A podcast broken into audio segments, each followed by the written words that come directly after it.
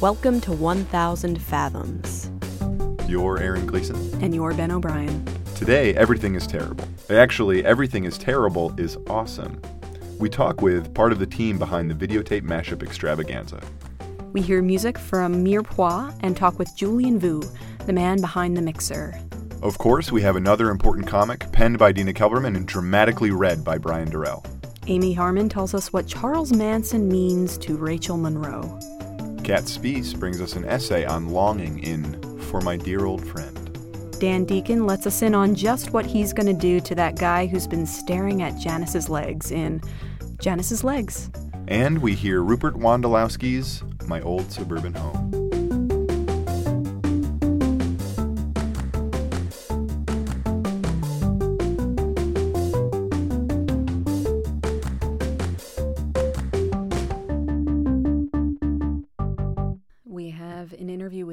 Is Terrible, a video collective based out of Chicago, and some of them are in LA. And right now they're touring with a piece that they made. It's a video collage based on the Holy Mountain, but it's only made with footage of dogs. And uh, just a, just a warning that uh, one of the terrible things about this interview was uh, the way that we the way that we recorded it.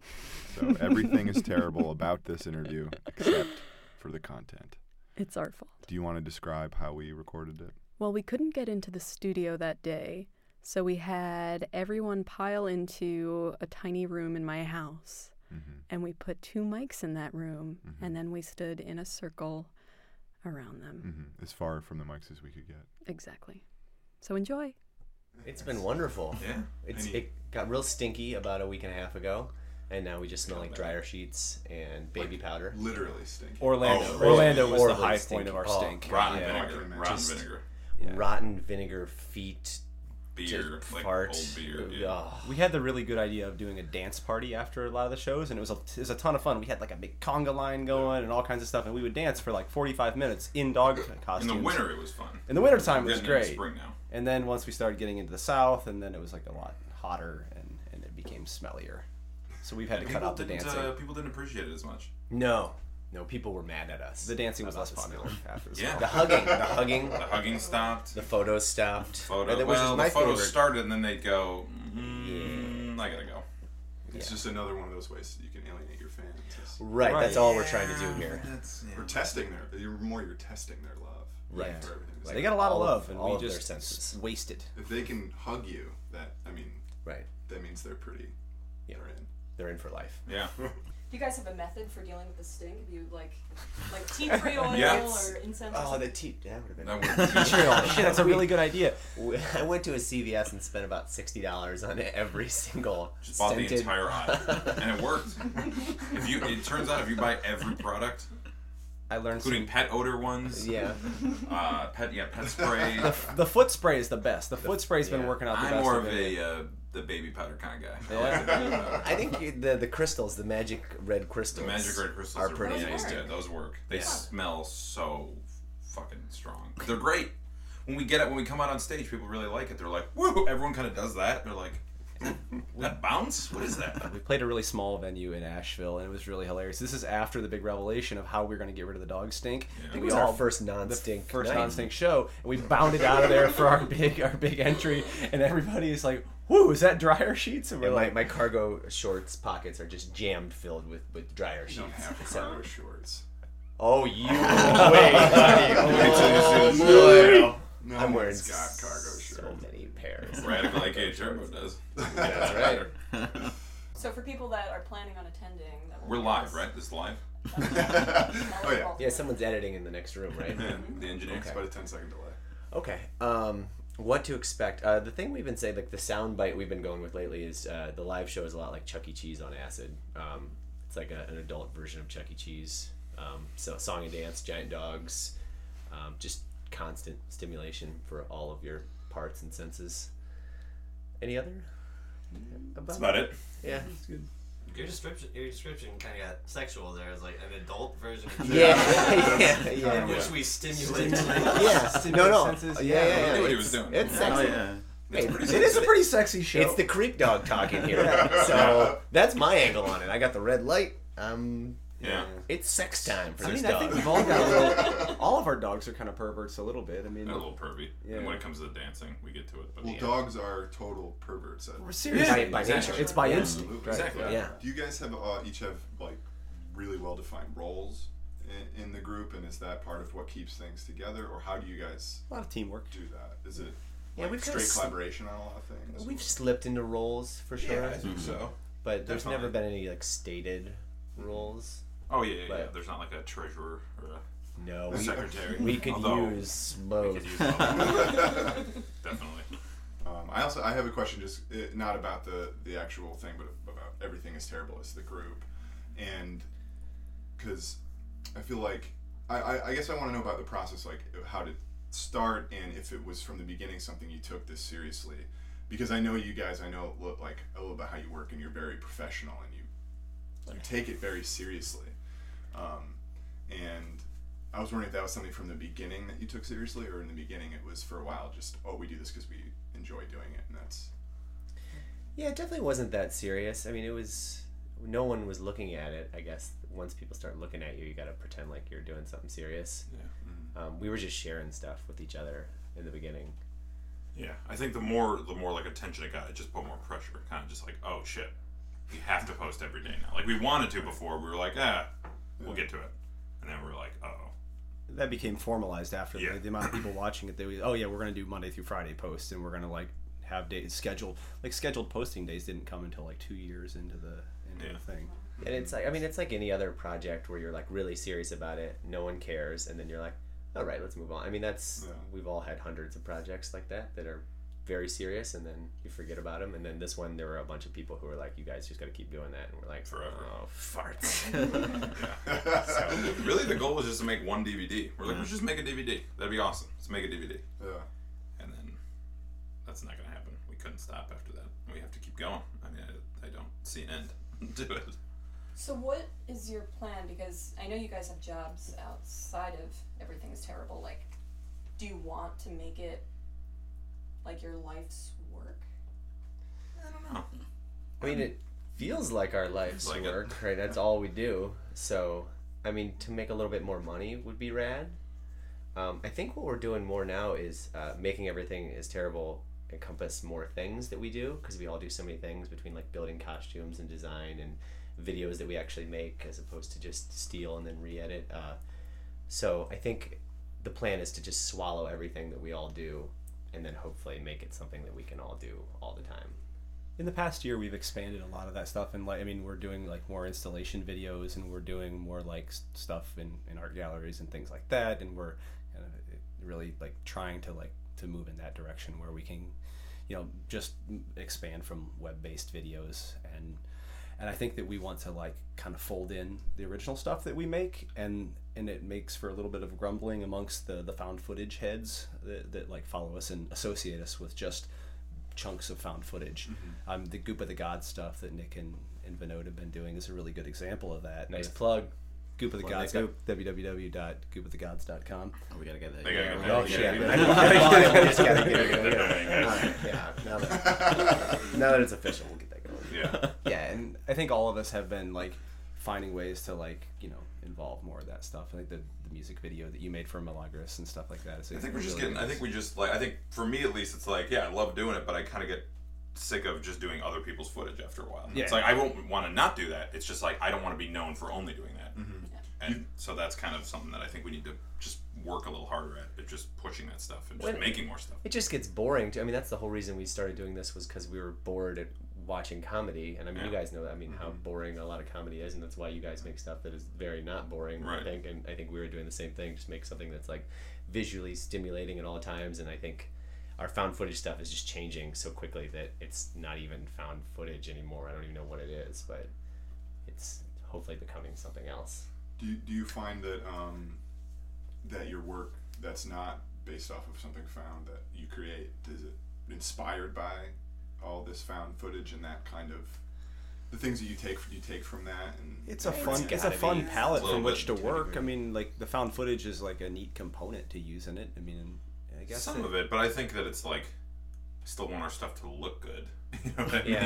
I mean, Like, it's don't- not like like Tim and Eric. We're not like remaking like the found footage videos. Yeah, like, I mean, it's not like that. I wouldn't want to do that, but it's more just like I'm sure. I mean, definitely, it's influenced us a lot. Definitely, the uh, uh, I mean, pretty much everything we've done just kind of feels like it comes from our influences, which of course are billions of VHS tapes. So yeah, it's, it's all I watch, so Yeah. it has, yeah, it has to. yeah, I can't imagine. it ends up influencing us more in our day by day lives in like these weird ways that it like that it like has You've become an into excellent hunter. I have. I like. I, I can only think about hunting and like I do like turkey calls and stuff in my in my downtime. Wait, actual hunting. Actual hunting. yeah, he Oh. kills animals. No, oh, I actually- thought you meant like very finding videotapes. No, no, No, no, It no. started off that It way, started yeah. off that Right. way. I just I shoot them with paintballs instead, like because it's like an ethical thing where I don't want to like kill the critter, but I, it's the the like the, market the but you want to Gotta embarrass market, right, yeah. to humiliate it. it's all put a little bit of cream pie in them.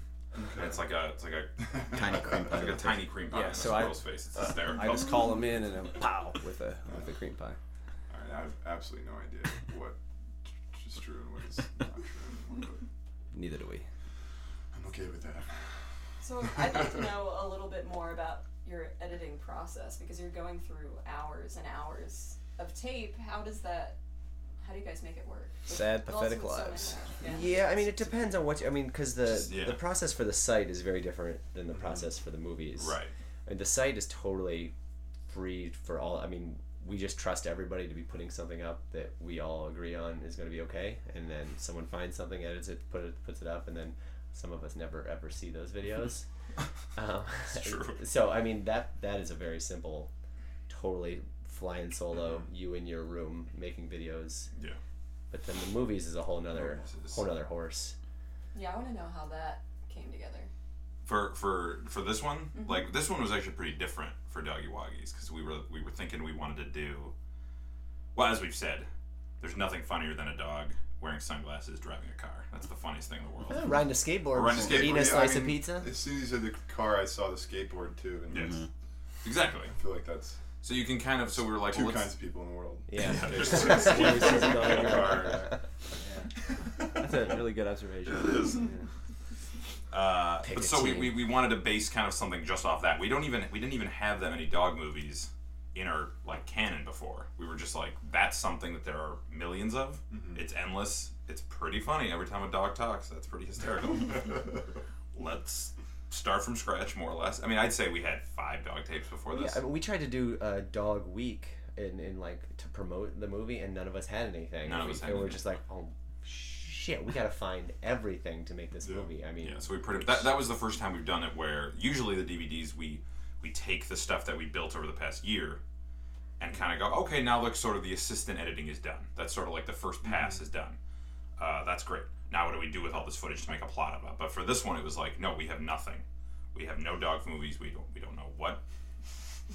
We didn't realize also how bad dog movies are. They're not. They're not like You good didn't bad. realize how bad dog movies It are? seems I so mean- funny. A dog riding a skateboard. It's Yeah. hysterical.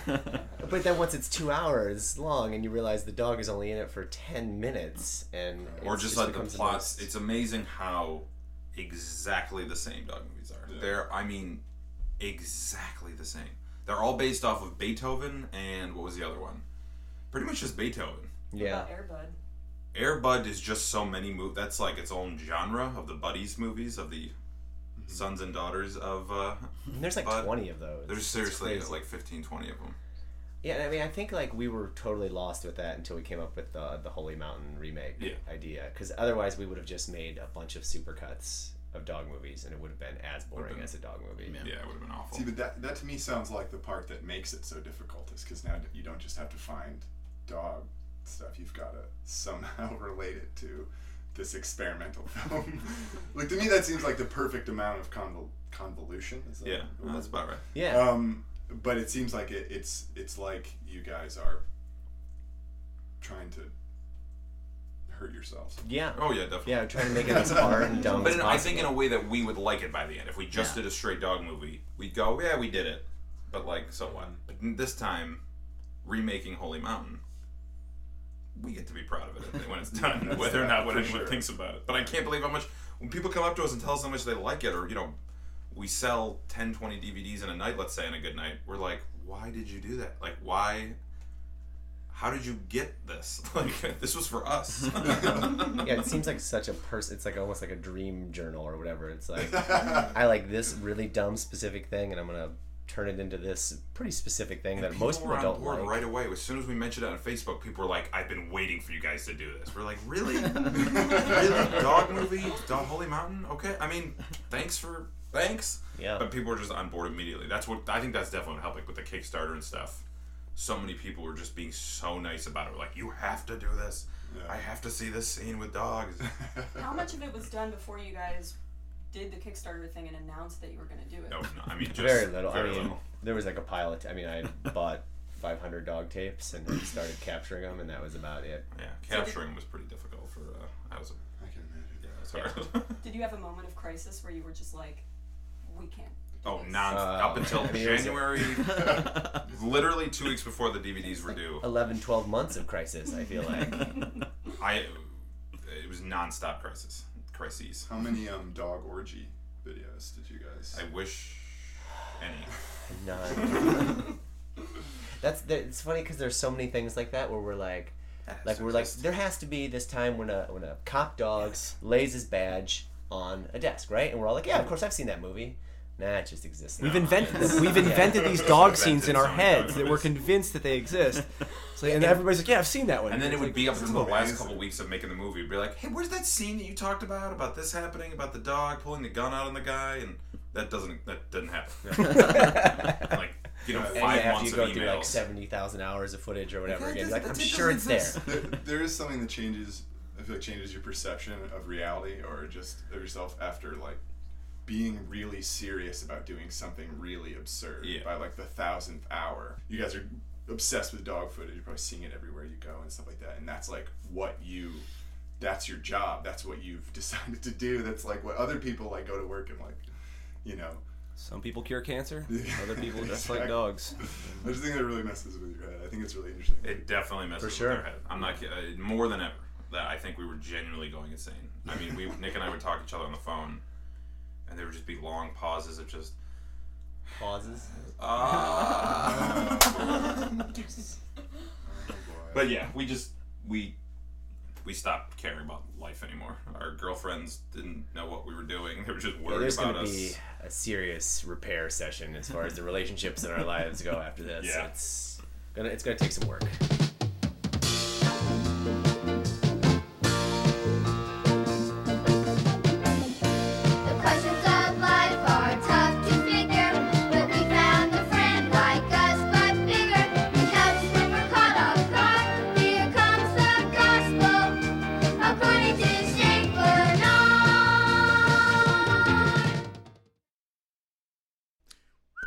Hi, I'm Brian Durrell with an important comic uh, by Dina Kelberman entitled Life Continues.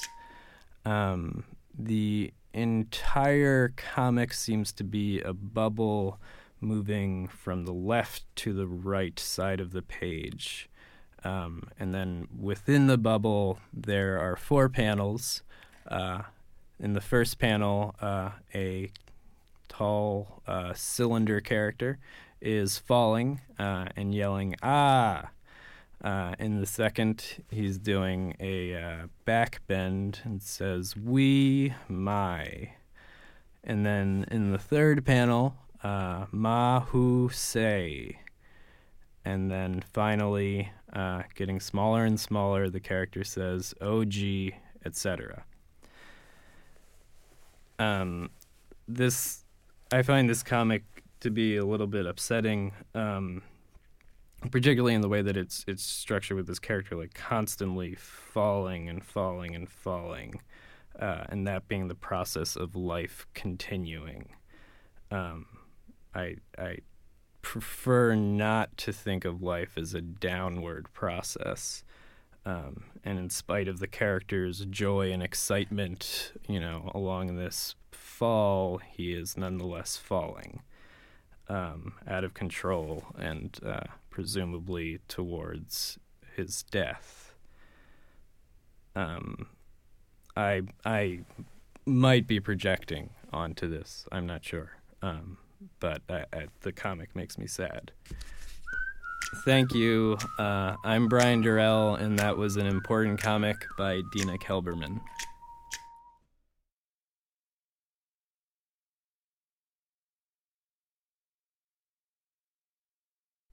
And next we have What Charles Manson Means to Me, written by Rachel Monroe and read by Amy Harmon. My Manson phases have the quality of a binge. Lots of late nights on message boards, bleary mornings spent lying to my friends about how much I'm actually consuming. It's because I'm embarrassed. Sad middle school girls have their Wiccan spells and tarot cards. Their furious, zitty male counterparts revere Charlie for obvious sex slash power reasons. 30 year old women should have better ways to direct their darkness. This isn't a constant obsession, but one that likes to crop up when things are going wrong. A good barometer of my mental state is the books on my nightstand. As of this morning, they included family member Tex Watson's Would You Die for Me? The Long Prison Journey of Leslie Van Houten, Susan Atkins' Child of Satan, Child of God, and a couple of Jonestown's memoirs for a bit of variety, which is to say that things are not so great for me right now. Most of these ex Manson books are bad in pretty much the same way. Read enough of them, preferably late at night, preferably while consuming enormous amounts of popcorn, and the story starts to feel like a parable. The small man says something about living in the now.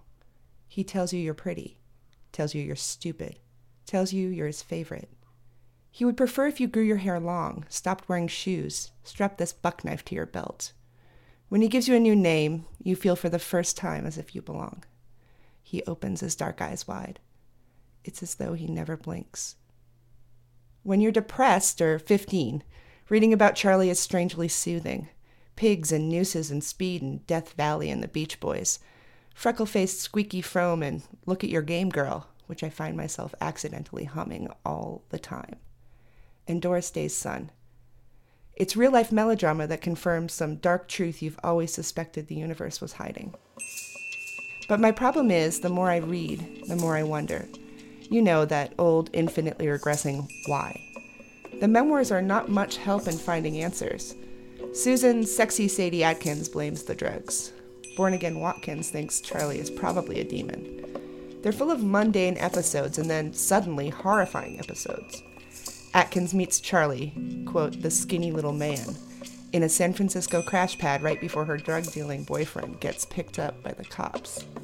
A couple of years later, she carves an X in her forehead during her murder trial as a sign of eternal devotion. Charles Tex Watkins is depressed. His get rich quick wig selling scheme is going nowhere. Until the day he picks up a long haired hitchhiker who happens to be Dennis Wilson from the Beach Boys. Wilson invites Watkins into his mansion, where Charlie is hanging out with some googly eyed hippie girls. A year earlier, Watkins was a Texas frat boy. A year later, he stabs eight people to death. Lynette Squeaky Fromme was sitting on a bench looking sad when Charlie happens to wander by and ask what was wrong. In 1975, she puts on a red robe and aims a Colt 45 at the president in order to get Charlie's attention. Afterward, life continues. Atkins found Jesus and died of brain cancer in prison. Watkins fathered four kids during conjugal visits. Leslie Van Houten is friends with John Waters. Squeaky lives in upstate New York, I've heard. Sandy Good may or may not be a Nazi. The whole thing echoes in my head with the cadence of a fairy tale, the kind with dark woods and wolves, and where the moral of the story is that good girls should probably stay inside. Or maybe the moral is that the world is full of improbable happenings. Some people are in prison, and some people are dead, and some people are staying up too late reading books that scare them. That last one's me. But the cumulative effect of too many Manson memoirs is seeing yourself in all of it.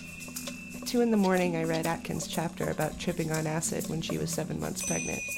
She goes into labor the next day, there aren't any clean razor blades, so Charlie has one of the other girls bite the umbilical cord off. And find myself thinking, it could have been me. But no, it couldn't have. Or could it? In a dark room, sometimes it's hard to tell. All I know is I'm not the only one trying to get closer and closer to a thing that actually horrifies me. That doesn't make it any healthier as habits go. Consider the Amazon reviewer who found Tex Watson's Will You Die For Me unsatisfying. Quote, he describes flashes of color and movement to describe the killing. Is that it? Of course it is. And it is, as always, both too much and not enough. And next, we have a series of threats by Dan Deacon entitled Janice's Legs. I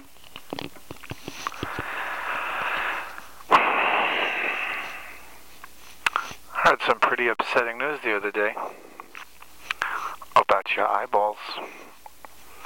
How you couldn't get your eyes off Janice's legs. If you look at Janice's legs one more fucking time, I'm gonna get a huge King of Queens back tattoo, and I'm gonna walk in front of you shirtless for the rest of my fucking life. Heard you never learned how to skateboard. Well, guess what we're doing tomorrow? I'm gonna show up with a helmet, some elbow pads, some knee pads, and two skateboards, of encouraging phrases.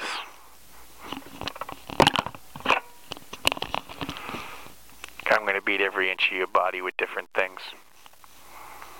I'm going to beat your feet with plucky duck dolls.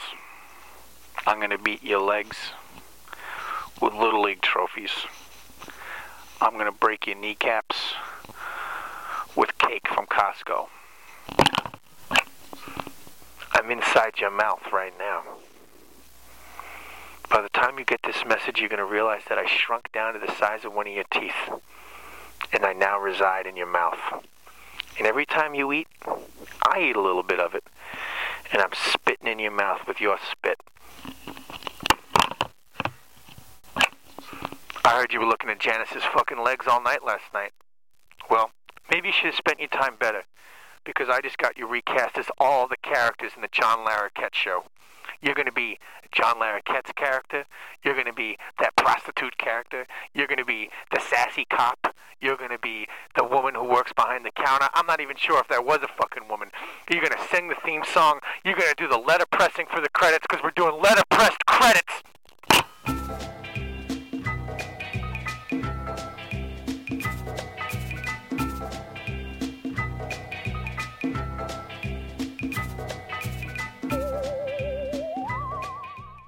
Was Janice's Legs, written and performed by Dan Deacon.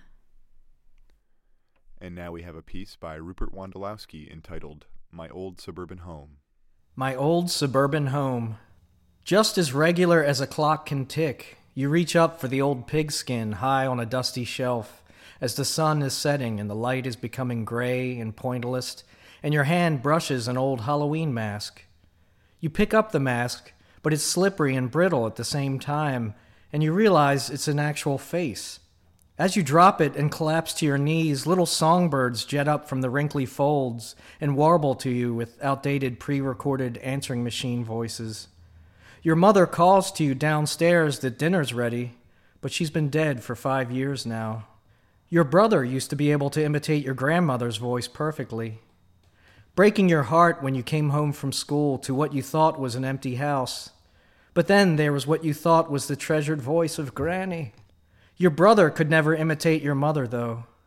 And the last anyone heard, he's currently hiding in a polar grotto, below the visible pattern of the natural world, going by the name Red Reflectors on a Tree Stump. The manifesto he issued to the press, a press which now consists of a bunch of slightly above average intelligence junior high school students sending out a bunch of emails grading events or personages as either stinky, not stinky, or chill, states simply, ouch. The scene on the small street outside does nothing to calm the beating of your heart or settle your emotions. Everyone is sitting outside their homes. It is a beautiful early fall evening, after all. But they are so still, and their eyes are all covered over with lid flesh and sloppy hand stitching. No one seems bothered by this state. In fact, no one is moving or saying anything at all. And that was My Old Suburban Home by Rupert Wondolowski, recorded at the Red Room. Julian Vu, the man behind Mirepoix, spoke with our producer Catherine Gorman about his life as a musician.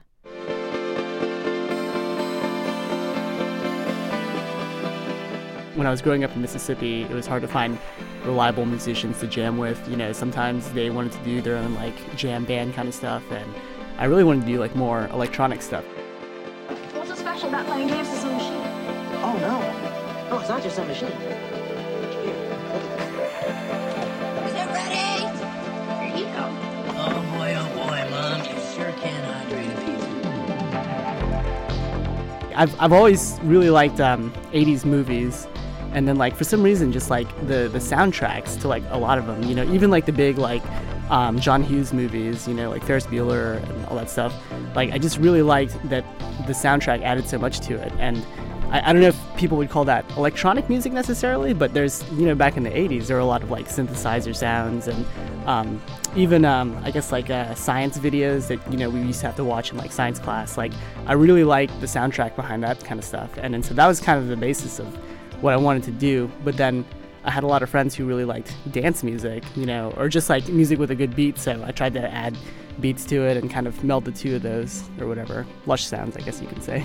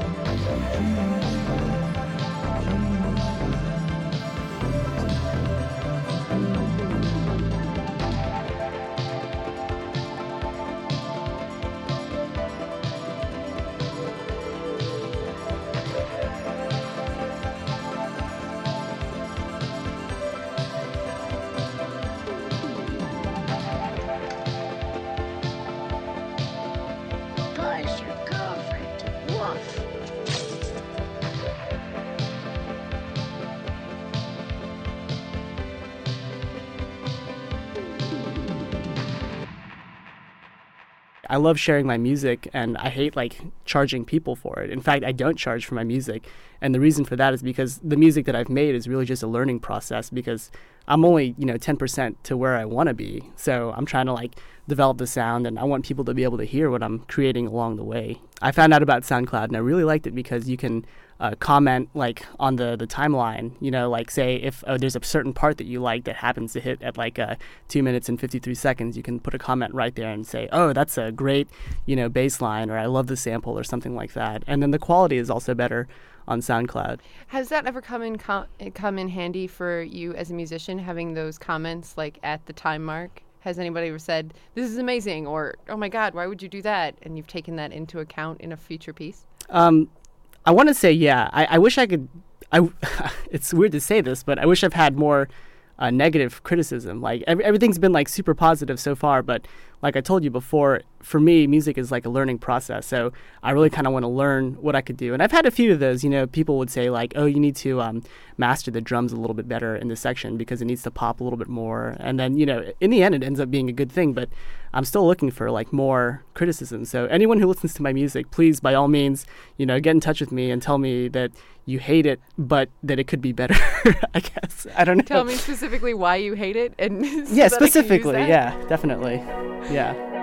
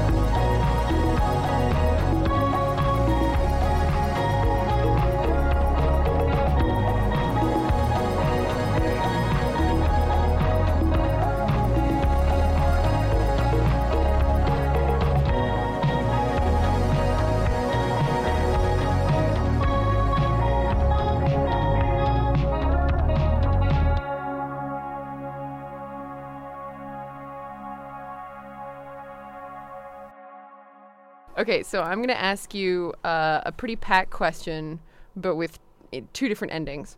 So you're also a photographer, very accomplished, by the way. Your photos are amazing. Oh, thank you, yeah. Um, do you ever feel that your visual work influences your music? Um, I think lately it kind of has. You know, it just kind of started as uh, I would go to shows and then I would take pictures, and I think you know I I, I took like a, a semi decent picture, you know, maybe like seven years ago, and I was like, you know, I, I should I could probably be okay at photography. So it's not where. Uh, I was into music, and, and I thought that photography and music would intertwine. For the most part, they've been kind of, you know, two separate bodies. But um, lately, I've been kind of playing around with um, a lot of processing and layering of photos, and so that's kind of the same idea with like the sounds that I'm making because um, with the layering of photos, you're, you're talking about like three photos that you're kind of melding together to make a new photo, and it's the same with like music. You want to you have different layers, but you want to balance them correctly. You don't want you know three really loud layers going on at once. You want some you want like some subtlety to one of them, and you know some loudness to another. And it's the same with the photography that I'm doing now, where I'm trying to kind of like make the subject more interesting by accentuating like areas that would have just been dark in the past. Yeah. Do you ask for negative feedback on your photos? you know, I don't ask for it, but I certainly, yeah, I should, I guess. yeah. Okay, my second part of this question is you also do commercial real estate? Uh, well, I studied it in in um, in in uh, I guess graduate school, but then um, I kind of gave up on that. You know, I really wanted to uh, develop up uh, like uh, homes and stuff like that, uh, and like you know really neat like architecture type things. And um, when I moved to DC, I was hoping to get something in that field, and then like I realized that my my dream all, all along had been to uh, open a restaurant, and you know, I so just about two months ago, I just walked away from my desk job and just started um, as a line cook uh, at a place called Standard in um, DC, and it's been it's been a really crazy uh, trip, I guess. You know, I've only been there for about two weeks, and um, it's kind of just you know kicking my ass a little bit, and now it's but now I feel really good about it, and I, I'm getting a lot of you know, it's kind of like with music where I want to know where I'm doing bad so I can improve. And then that's, uh, you know, I'm finding out a lot about how surprisingly bad I am at cooking.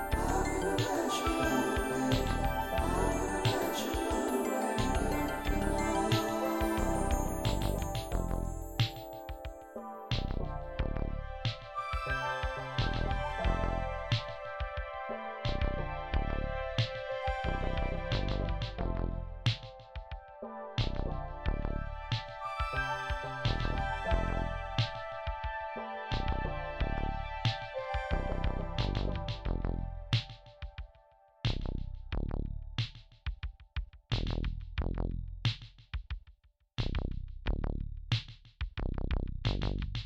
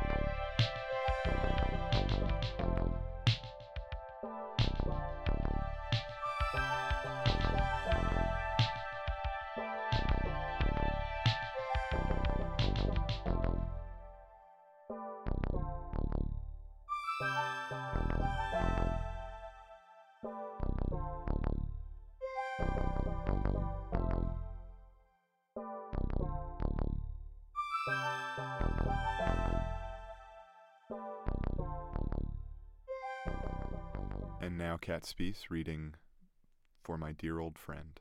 For my dear old friend. I wonder if you are forgetting the way I am. It sounds so terribly mean that I could do such a thing. But this is the truth. I am beginning to unlearn your face, the tone of your voice, and the odd quirks that suit you so well. And it feels like a punishment. I suppose this is the agony of progress, the compromise of such distance, the sad little curse of age. I remember walking with you in the rain, thinking it would be the very last time we'd be close, share a laugh, have any kind of poignancy between us. It was just before I boarded that funny green bus, and you were talking about getting drunk and making sense of all this. Endings. And yet it wasn't. I kept coming back. So different in my thoughts each time. At first timid and uncertain. How does this work? But you have such an ease, and our hellos have a great fondness about them. The other night I dreamt that you had been killed. Something with a knife and a stranger, and I awoke so painfully frightened. It was just unforgivable that my mind had created this kind of an ending for you. But it wasn't so. You took me to lunch, or perhaps it was I who took you, and I didn't feel like a kid for once. Didn't feel as though I had to huddle into my chair or gaze out the window to summon the courage for another sentence. We were happy to share the big moments that awaited us, and they are big and grand. So many more chapters have yet to unfold, although they will happen separately. I will keep coming back because I'm always so happy to hear what happens next. We who are quiet, but not out of apathy or without things to say, our voices were just made differently. They are voices that were made for the page. And that was For My Dear Old Friend by Catspies. Our intrepid reporting team brings us a story of vicious vegetables. No one succeeds when a CAT scan is involved. No one succeeds. No one succeeds when a CAT scan is involved. Hmm. We had a man come in two weeks ago He didn't seem anything strange about him. who was complaining of Abdominal pain. A constant belly pain. Abdominal pain. He didn't know what had caused it. Uh, well, he knew. We pressed on his stomach and he said, Oh, yeah, it hurts there, it hurts there. Um, and we pressed um, on his back and he said that his back hurt a little bit too. And we asked him if it was more in one area, like in the if it's in the right lower quadrant, that's an appendicitis. If it's in the left lower quadrant, you start to get concerned about diverticulitis. You know, there's hern- hernias can go everywhere. If it's more central, you think of pancreatitis. If it's um, right upper, you think like a liver, like a hepatitis. If it's lower and it's a woman, you think all kinds of like, you know, menstrual things. But this wasn't a woman, so we didn't have to worry about that. No. Anyway, he said it was just all over. He couldn't say it hurt more in one spot. He, he couldn't say anything about it. And we pressed on his stomach. He goes, "Oh yeah," and we didn't feel anything abnormal. And we said, "Why don't we just send him to CAT scan and see what they can come up with? Because you know, see if there's anything that they find abnormal." No one succeeds when a CAT scan is involved. So we sent him for his CAT scan, and he came back, and we saw the results on the computer, and there it was. we noted that uh, he had something um, in, in his rectum. And there it was a giant log. Not a log, like a pepper shaker. Or that beer bottle. Or beer can. An elongated beer can. Like an Arizona iced tea can. One of the tall ones. In his rectum. On the CT scan. That's what we saw.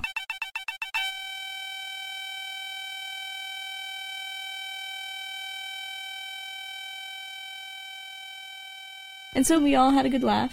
You all laughed about this before you told Oh me. yeah. What did you say? we just said, well, he doesn't know what his problem is. Obviously, there's something wedged in his rectum, and we all laughed about it. It was fun. So, anyway, you know, with pure medical decorum and professionalism, we went into him and we said, you know, we got your CT scan back, and um, the results show that there might be something in your in your colon. It doesn't look cancerous, but we were wondering if you could help us out, if you have any idea what it could be. And we showed it to him. And then he looked at it and said, Oh, yeah, oh, yeah. Um, I was gardening the other day, about two days ago, yeah. And I think I, f- I could have fallen back on a cucumber. On a cucumber. On a cucumber. Cucumber. Cucumber. I'm gonna be around my vegetables. I'm gonna chow down my vegetables. I love you most of all. My favorite vegetable. And with pure medical decorum and professionalism. We said, "So you think you think you might have a cucumber in your rectum?" Uh. Yeah, it's possible. I think it might be. Could be. Yeah. From gardening, possibly he could have had a cucumber in his anus. He wasn't sure. Maybe he fell on it or something. He wasn't sure. With pure medical decorum and professionalism. We didn't press it too much further. Love you most of all, my favorite vegetable. Oh, David vegetable. We uh, took him to surgery because we couldn't just pull it out and removed the cucumber from his rectum. We took him to surgery, took him to surgery, and removed the cucumber from his rectum. But so this guy was adamant that he did not put the uh, cucumber Nah. in his rectum. He didn't put it in there. He didn't. He didn't know how. The only thing he could think of how it might have gotten there was gardening. So he didn't know that, but he immediately thought it was a cucumber. Uh, well, he knew, but he was he was trying to be sly. But did he succeed? No, no one succeeds when a CAT scan is involved. No one succeeds when a CAT scan is involved. You can say, "Oh, I don't know how that got there," but everybody knows you put it in there. So, you know, they don't just fly.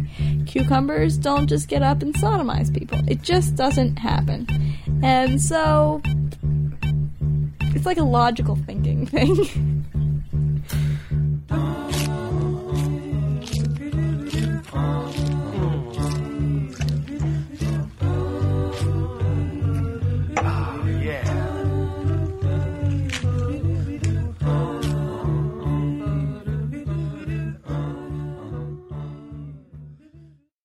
Here is Bicycle Chain of Missing Links by Matt Purdy. I'm in New York Princeton, City, Bluebell, Lancaster, East Berlin, Cowan's Gap, Belford, Rockwood, Pittsburgh. You think it'll take? Uh, we're thinking 80 days, hopefully. Huh? You got some mountains ahead of you. Yeah, I bet. I uh, biked 85 miles yesterday. It is 2:30 a.m. I am in my tent. It is raining, and my tent has holes in it. I, I'm figuring out that I am I don't really have a camper's temperament. Salem, Cleveland, Huron, Grand Rapids, Edgerton, Nappanee, Merrill. Chicago. I'll just crunch these exoskeletons for you. I have three of them here, and I have my garden gloves on. So they're nice and crispy and crunchy, and if you were to check on the internet, they even have cicada recipes. Now, I wouldn't dare make anything with them myself, but of course, you know, with the information that we get on the internet, why not put the cicadas in there too? Sure. Yeah, yeah. I wanted to know Jesus could do it about it. Jesus did the best he could do when he didn't smoke reefer and cigarettes. Jesus did the best he could do when he didn't, when he wasn't a homosexual. Gurnee, Whitewater, Madison, Wanaway, La Crosse. I am standing on top of a bridge on the Mississippi River. Minnesota, Lake City, Afton, Minneapolis, St. Francis, Royal, Eagle Bend, Battle Lake, and Rapids. Fargo. There is now rain dripping on my head. I have no pot or cup to put the rain water in. I thought I heard something. I have these uh, sleeping pills. Not sleeping pills, but like Tylenol. PM. Right, so I'm in a tunnel. It's pitch black except for the entrances. And I've got my headlamp, and, but it's not doing a whole lot of good. Page, Binford, Lakota, Rugby, Minot, Stanley, Willis, Culbertson, Wolf Point, Malta, Chinook, Havre, Chester. I think what I'm going to do is move my sleeping bag over to the left a little bit so that the drip does not fall directly on top of me, and I will just deal with it in the morning. Okay. I'm glad we've had this talk.